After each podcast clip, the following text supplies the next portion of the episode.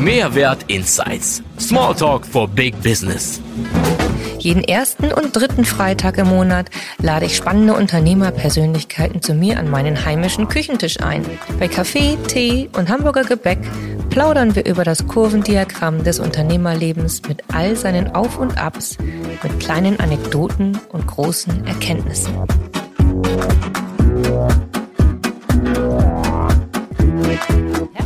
Willkommen, Roland Lüdemann vom BVMW, besser gesagt von dem BVMW Metropolregion Hamburg. Ja, schönen Dank, Anna. Vielen Dank, dass du mich eingeladen hast. Ja, ich bin gespannt, was auf mich wartet. Ja, ich habe dich deswegen eingeladen, weil du, wir kennen uns schon eine ganze Weile und als Regional, Regionalleiter von der Metropolregion Hamburg bist du im Bundesverband für mittelständische Wirtschaft für mich ein wirklicher Stein, sagen wir mal. Ein, ein so wertvoller Part, ähm, den ich gar nicht missen möchte. Ich bin Teil, also Mitglied beim BVMW. Vor vielen Jahren hast du mich mal, haben wir mal miteinander gesprochen und äh, ich bin äh, gleich Feuer und Flamme gewesen. Das liegt natürlich daran, wie du das Ganze machst. Du bist äh, da ganz outstanding an der Stelle, gehst ganz eigen auf dein, mit deinem ganz eigenen Konzept daran und im, im Grunde genommen würde ich mal sagen, dein Wertewandel ist das, äh, was es für mich am meisten ausmacht. Erzähl doch mal ganz kurz, was du so anders machst als vielleicht andere Regionalleiter. Oh, ja, also als erstes äh, muss ich dich mal in diesem Verbandsdeutsch sozusagen des BVW ein bisschen reinholen. Ähm, die Bezeichnung Regionalleiter ist nicht ganz richtig, ist bei uns aber auch wirklich nicht einfach. Also die Funktionsbezeichnung lautet Leiter des Kreisverbandes sozusagen. Also so. Da wir aber als Leiter eines Kreisverbandes äh, alle als selbstständige Unternehmer handeln, so im Namen des BVB, sind wir alle Repräsentanten, wir sind auch alle Mitglied im Verband, wir sind alle selbst Unternehmerinnen oder Unternehmer. Und äh, diese Funktionsbezeichnung Leiter eines Kreisverbandes heißt einfach, dass wir regional für einen bestimmten Bereich zuständig sind. Ich verwende diese Bezeichnung sehr ungern, eigentlich gar nicht mehr, sondern ich bezeichne mich als Mittelstandsnetzwerker hier in unserem, in unserer BVW Solidargemeinschaft. Und ja, was ich anders mache, lässt sich vielleicht gar nicht so schnell beantworten. Bin ja 2003 in den Verband gekommen. Damals 2003 habe ich ja selbst gegründet und war damals eben ein typischer Start-up-Unternehmer sozusagen ohne jegliche unternehmerische Erfahrung, also ein echter Rookie. Mhm. Und musste mich natürlich auch erstmal als Unternehmer selber finden, sozusagen auch die Art und Weise, wie ich kommuniziere mit anderen Entscheidungsträgern und Entscheidungsträgerinnen und habe im Laufe der Jahre, also jetzt sind 20 Jahre, dieses Jahr habe ich 20-jähriges Jubiläum, habe ich festgestellt. äh, ja, hat sich tatsächlich einiges getan, ähm, wo man gesagt hat, okay, wie bin ich eigentlich mit anderen Unternehmerinnen und Unternehmern unterwegs? Und äh, das ergibt dann tatsächlich auch die Praxis, dass man feststellt, wofür brenne ich eigentlich und das braucht auch so seine Zeit. Also ich habe das auch im Laufe der Jahre, habe ich eigentlich erst festgestellt, dass der BVW für mich eigentlich das Geschäftsmodell ist tatsächlich, mhm. äh, wo ich mich wohlfühle, wo ich eben auch mir meine Gesprächspartnerinnen und Gesprächspartner selber aussuchen kann. Und da passen natürlich immer solche Menschen gut zu mir, die ähnlich ticken wie ich. Mhm. Und da hat man gleich eine Linie, da ist man auf einer Wellenlinie und stellt fest, okay, wenn du gleiche Interessen hast, sozusagen, man, die, die Schwingungen sind sehr ähnlich, dann entsteht da immer so eine Art Flow eigentlich, wo man sagt, also hier flufft das von Anfang an sozusagen, mhm. man hat ein gleiches Gesprächsthema, man hat die gleiche Attitüde und äh, so kommt man eigentlich schnell und angenehm ins Gespräch und schaut dann, was kann man für einander tun, wie können wir gemeinsam stärker werden letztendlich. Und ich glaube, das ist vielleicht dieser Anspruch auch an sich selbst äh, zu schauen, also von natürlich nicht nur in der Akquisition, weil das machen wir beim BVW, wir machen eine Mitgliedergewinnung und Mitgliederbindung letztendlich, das ist unser mhm. Produkt. Mhm. Ähm, aber wie ich es mache sozusagen, das äh, obliegt ja jedem selbst und ich habe ja hier in Deutschland rund 320 Kolleginnen und Kollegen. Hm. Und jeder von uns ist natürlich ein Individuum und jeder hat seine ganz eigene Art, wie er mit Menschen umgeht und ja, wie er hier seinen Job macht letztendlich. Ja, aber das gibt, äh, und das finde ich eigentlich ganz interessant, dass also innerhalb des BVMWs es tatsächlich möglich ist, für jeden, der sein, seine eigene Kohorte pflegt, da seine eigene Personenmarke quasi auch mit hineinbringt und sie dadurch äh, auch ganz anders interessant macht, also für die Teilnehmenden oder für die Mitglieder, wollen wir mal eher sagen. Es gibt ja wirklich, also Kollegen, die ähm, eher so einen Showcharakter haben beispielsweise oder im größeren Stil gleich 50, 100 Leute einladen und, und das als Riesenevent irgendwie begreifen. Und du machst das aber auf so eine ganz nahbare Art. Ähm, und wie ich es auch gerade so ein bisschen rausgehört habe, so ähm, hast du schon fast so einen kooperativen Gedanken dahinter, nicht? Also so auf, auf der Kooperationsebene muss ich immer sagen, das ist auch sehr, sehr modern. Also du warst schon vor 20 Jahren sehr modern damit, ähm, weil das einfach eine Haltungsfrage ist dann auch. Ja, vielleicht da hast du völlig recht. das hast du gut, gut beschrieben. Ja, vielleicht kann ich mich dazu auch tatsächlich mal ein bisschen outen. Also ich bin tatsächlich eher der Typ, der sich selber sehr stark zurücknimmt. Du kennst mich seit ein paar Jahren und du kennst auch meine Veranstaltungen, also insbesondere das Entscheiderforum. Also für mich ist das, wie du gerade gesagt hast, sehr interessant und das ist eigentlich das, warum ich den BVB für mich als meine Mission entdeckt habe, weil der Verband gibt uns als selbstständige Unternehmer, die wir ja sind im Verband, wir sind ja keine Angestellten des Verbandes, einen irre großen Gestaltungsspielrahmen. Also das, was wir haben, ist letztendlich die Marke B vom B mit dem riesen Netzwerk. Also wir sprechen da im Rahmen unserer Mittelstandsallianz für rund 900.000 Unternehmen. Mhm. Bekommen wir vom B vom B letztendlich sozusagen ja die Marke sozusagen. Natürlich gibt es auch mal Coaching oder oder andere andere Vorteile, aber ansonsten, wie wir das Netzwerk für den B vom B gestalten, obliegt ganz uns allein und zwar erstmal als einzelne Person. Und das macht das eben so interessant, weil wir eben so vielfältig sind. Sozusagen jeder macht das auf seine Art und Weise. Und äh, da habe ich meine Art gefunden, wo ich sage, das ist was Besseres kann mir eigentlich gar nicht passieren. Also ich kann mir die Menschen aussuchen, mit denen ich überhaupt sprechen möchte. Und ich kann sozusagen auch meine eigene Rolle so definieren, da kann mir keiner dazwischenreden, so wie ich es gerne mache. Und genauso bin ich auch in Gesprächen unterwegs, insbesondere aber auf Veranstaltungen. Das heißt, für mich auf einer Veranstaltung ist es immer so, dass ich vielleicht im Gegensatz zu vielen anderen Kollegen sozusagen, also für mich nicht die Bühne suche, sondern die Bühne gehört meinen Mitgliedern, die ich betreue. Und ich nehme mich eher in den Hintergrund sozusagen, ich organisiere gerne, ich manage gerne, aber letztendlich bin ich nicht, wie sagt man so schön, die Rampensau sozusagen. Mhm. Ähm, für mich ist immer wichtig, dass die Mitglieder, die ich betreue, sozusagen hier eine Bühne bekommen und ich stehe gerne bisschen abseits, mhm. gerne im Hintergrund sozusagen, so in zweiter Reihe, wenn man so will. In dieser Rolle fühle ich mich auch sehr wohl mhm. und ähm, ja, das ist auch das, was wahrscheinlich unter Authentizität sozusagen verstanden wird. Also ich denke, ich bin da auch sehr authentisch. Mhm. Man muss schon natürlich ein Connector sein, um überhaupt diesen Job zu machen, um dieses, diese Profession zu erfüllen ist ja ganz klar. Äh, das seid ihr ja auch eigentlich alle. Also ihr seid alle vom Herzen her Riesen-Connector. Aber ja, wie du sagst, ähm, der eine steht tatsächlich mehr äh, vorne und gibt Dinge auch vor, angefangen von Impulsvorträgen bis hin zu, ja, wie gesagt, großen Veranstaltungen. Ähm, bei dir, ich liebe dein Entscheiderforum. Also ähm, ich war ja schon ein paar Mal da, habe immer sehr viel daraus gezogen, fand immer die äh, Diskussion sehr spannend, die die äh, Unternehmer und Unternehmerinnen miteinander geführt haben. Vor allem die Ehrlichkeit.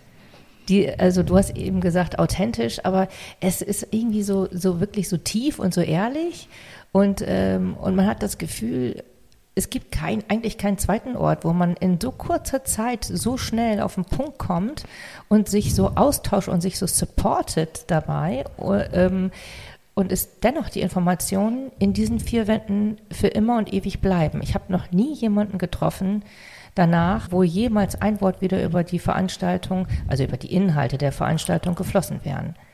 Das finde ich super interessant, dass das so funktioniert. Also dieser Kodex, den musst du ja, den bringst du ja quasi mit rein aufgrund deiner Personenmarke. Ja, interessant. Äh, vielen Dank für den Hinweis. Also das Entscheiderforum ist für mich auch das die zentrale Veranstaltung, an der ich mich selbst orientiere. Also ich bin sehr dankbar, weil ich habe das Entscheiderforum nicht erfunden, also weiterentwickelt, aber ähm, der innovative Impuls sozusagen, der kam 2015, 2016 äh, durch jemand anders sozusagen, auch über eine Veranstaltung, wo ich etwas sehr ähnliches, also so etwas wie das Entscheideforum gibt es auch in anderer Form und anderen Bezeichnungen letztendlich. Ähm, ich habe für mich den Namen Entscheiderforum so kreiert, weil ich sage, das passt eigentlich und habe das am Anfang mit zwei Mitgliedern aufgebaut sozusagen. Wir haben dabei einen bestimmten Prozess entwickelt, also den wir tatsächlich entwickelt haben, wo wir gesagt haben, wie soll so eine Veranstaltung ablaufen.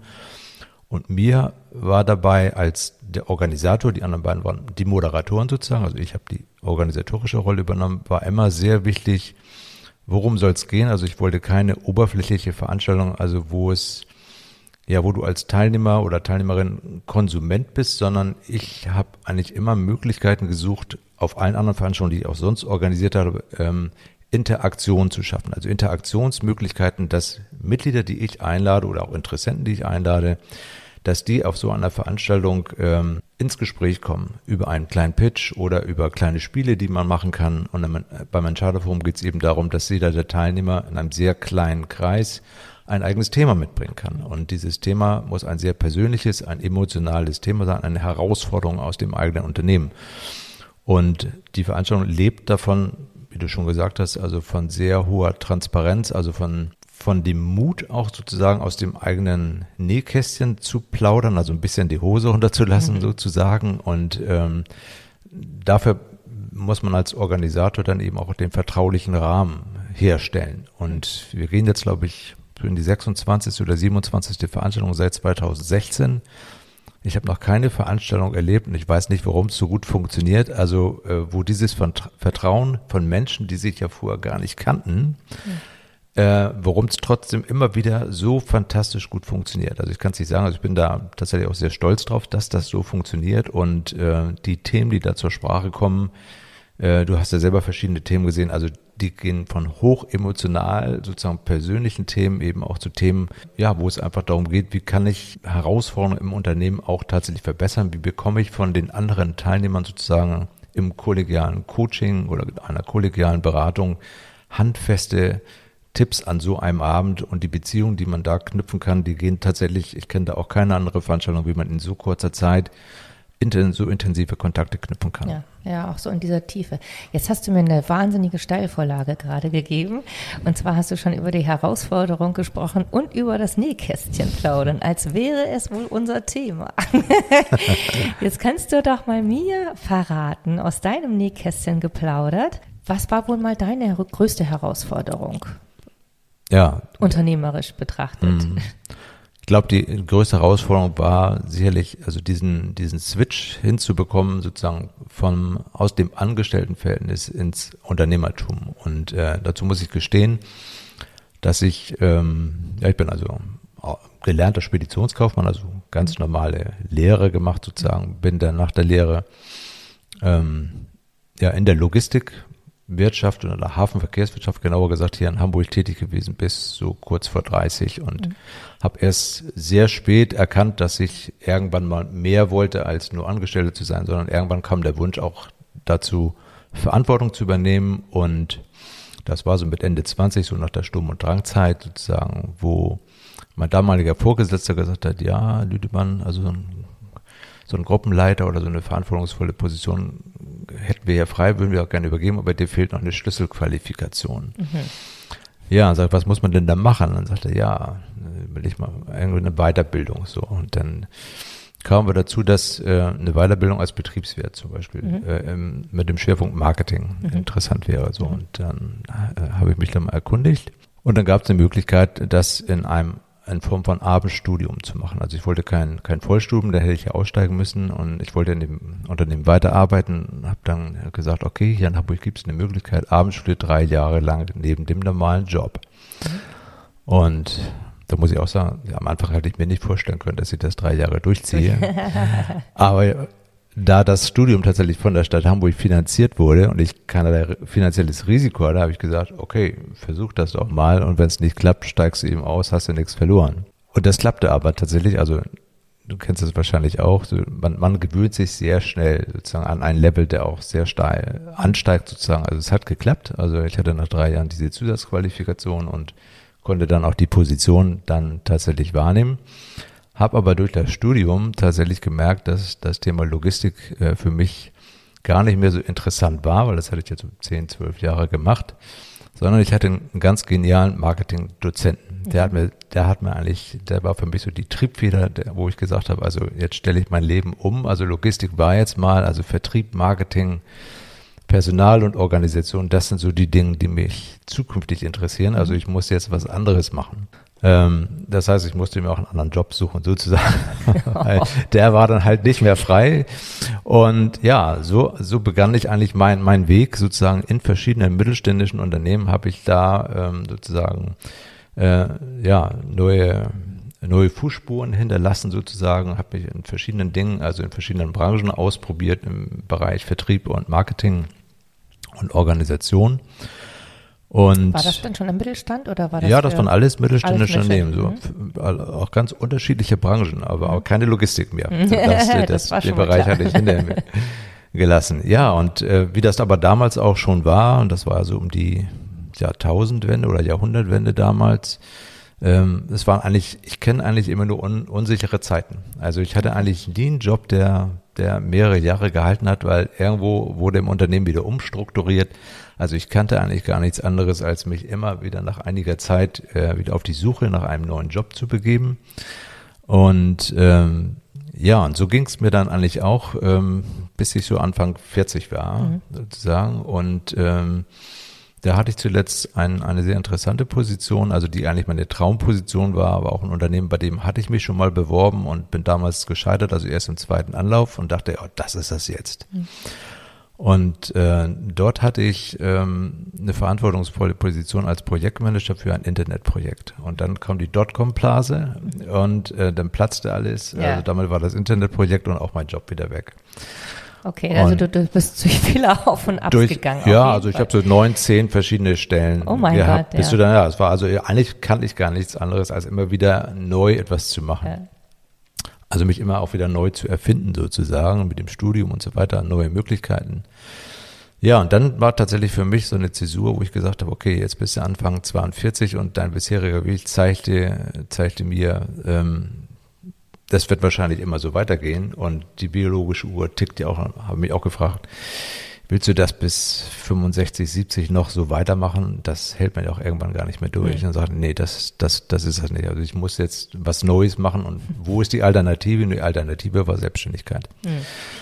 Und das war für mich der, der schwerste Schritt, dass ich sagte, okay, was kannst du dann eigentlich? Also ich kann ganz viel, also habe damals durch das Studium eben schon gemerkt, als Betriebswirt bist du Generalist. Also ich kann ganz viel, aber von, von äh, in der Tiefe verstehe ich vielleicht was von Logistik mhm. sozusagen. Mhm.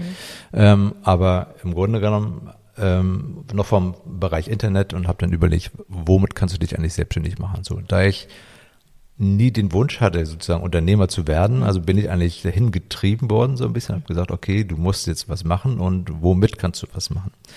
So, Internet war das, was ich am meisten drauf hatte zu dem Zeitpunkt, das war alles noch ganz frisch und äh, dann hatte ich mich auf die Suche gemacht mit welchem Geschäftsmodell man sich selbstständig machen konnte. Und dann gesagt, okay, ein eigenes Geschäftsmodell hast du nicht. Ähm, was gibt's denn da an Alternativen? Und da kam ich schnell auf das äh, Konzept Franchise. Ja, hätte ich jetzt auch sofort gesagt. Genau, und, und Franchise war für mich, es gab tatsächlich einen einzigen Anbieter damals in Deutschland und der Wer saß äh, in Stade, äh, ja, Firma kann ich jetzt vielleicht nicht nennen, weiß ich nicht.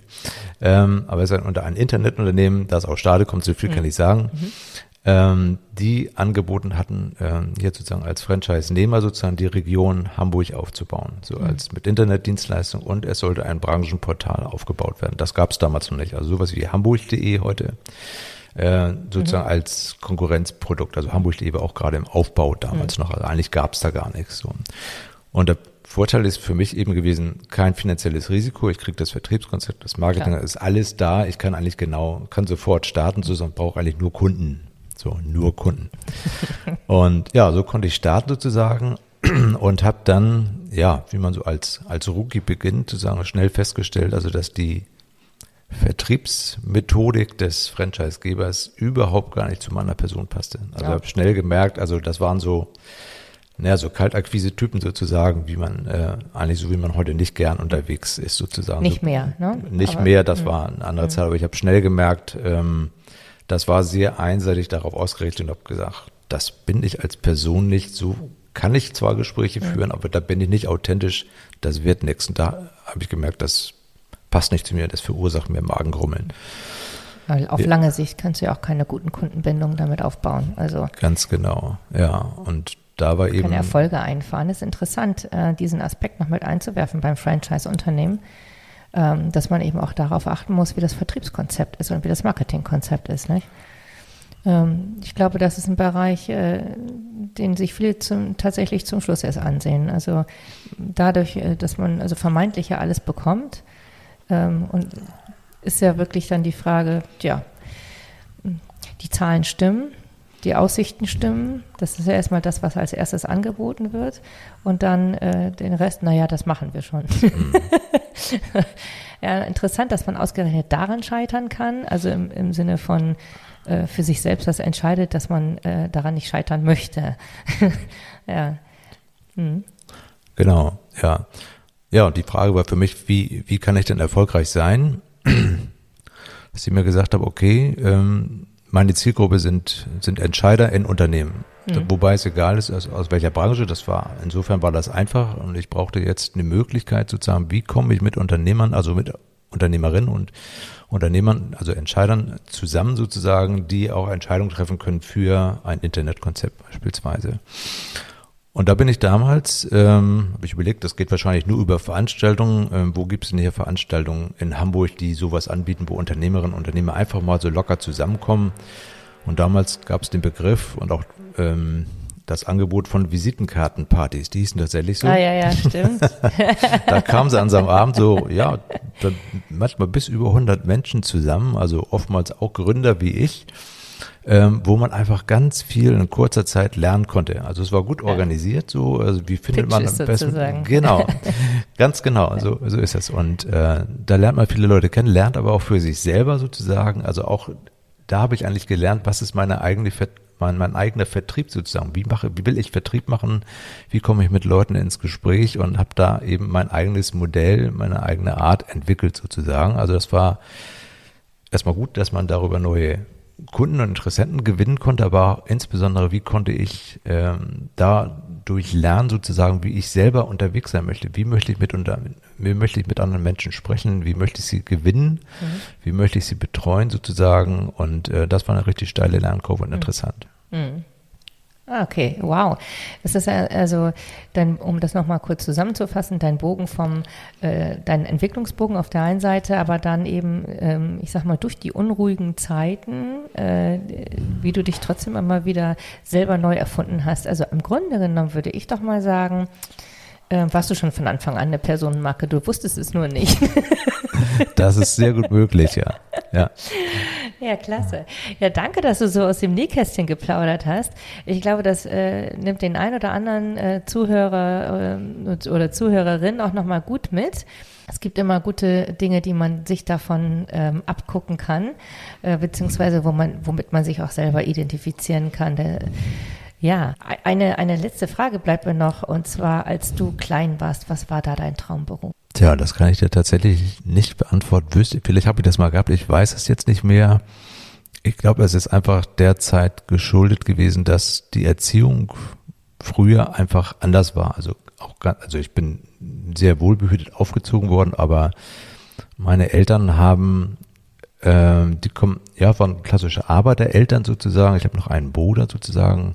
Aber es war nie der Wunsch da sozusagen, dass, ja, dass man aus seiner Klasse sozusagen, äh, dass man da mal etwas anderes macht sozusagen. Also ich habe auch bei der Berufswahl eigentlich, ähm, ja, war mehr oder weniger Zufall. Also ich habe schon gemerkt, dass ich kaufmännisch und organisatorisch, das liegt mir irgendwo, aber es gab gar keine Idee sozusagen, was ich nach der Schule sozusagen mal, es wurden mal keine Träume keine, sozusagen. keine auf- Träume, nein, also ist man gar Du nicht hast nicht mal so, so Karl May gelesen, hast gesagt, ich will mal Cowboy werden. Oder äh, du hast nicht mal ein Flugzeug gesehen, hast gesagt, ich will auch unbedingt Pilot sein. Ganz genau. Also Karl May äh, habe ich, habe ich alle gelesen, aber tatsächlich, das hat, hat mich zu Reisen inspiriert. Äh, also wir sind gerne Fernreisende, meine Frau und ich und unser Sohn eben auch. Ähm, aber beruflich hat mich das tatsächlich nicht berühren können. Nein. Okay, super. Lieber Roland, ganz herzlichen Dank, dass du da warst. Und ähm, ich wünsche uns noch einige weitere tolle Gespräche. Wir sehen uns ja auch schon bald wieder. Darauf freue ich mich auch schon sehr. Und ich wünsche dir auf jeden Fall noch ganz tolle, tatkräftige Entscheider und Entscheiderinnen. Ja, prima, liebe Anna. Ich danke dir auch ganz herzlich für die Einladung hier und ja, sehr gerne. Dankeschön.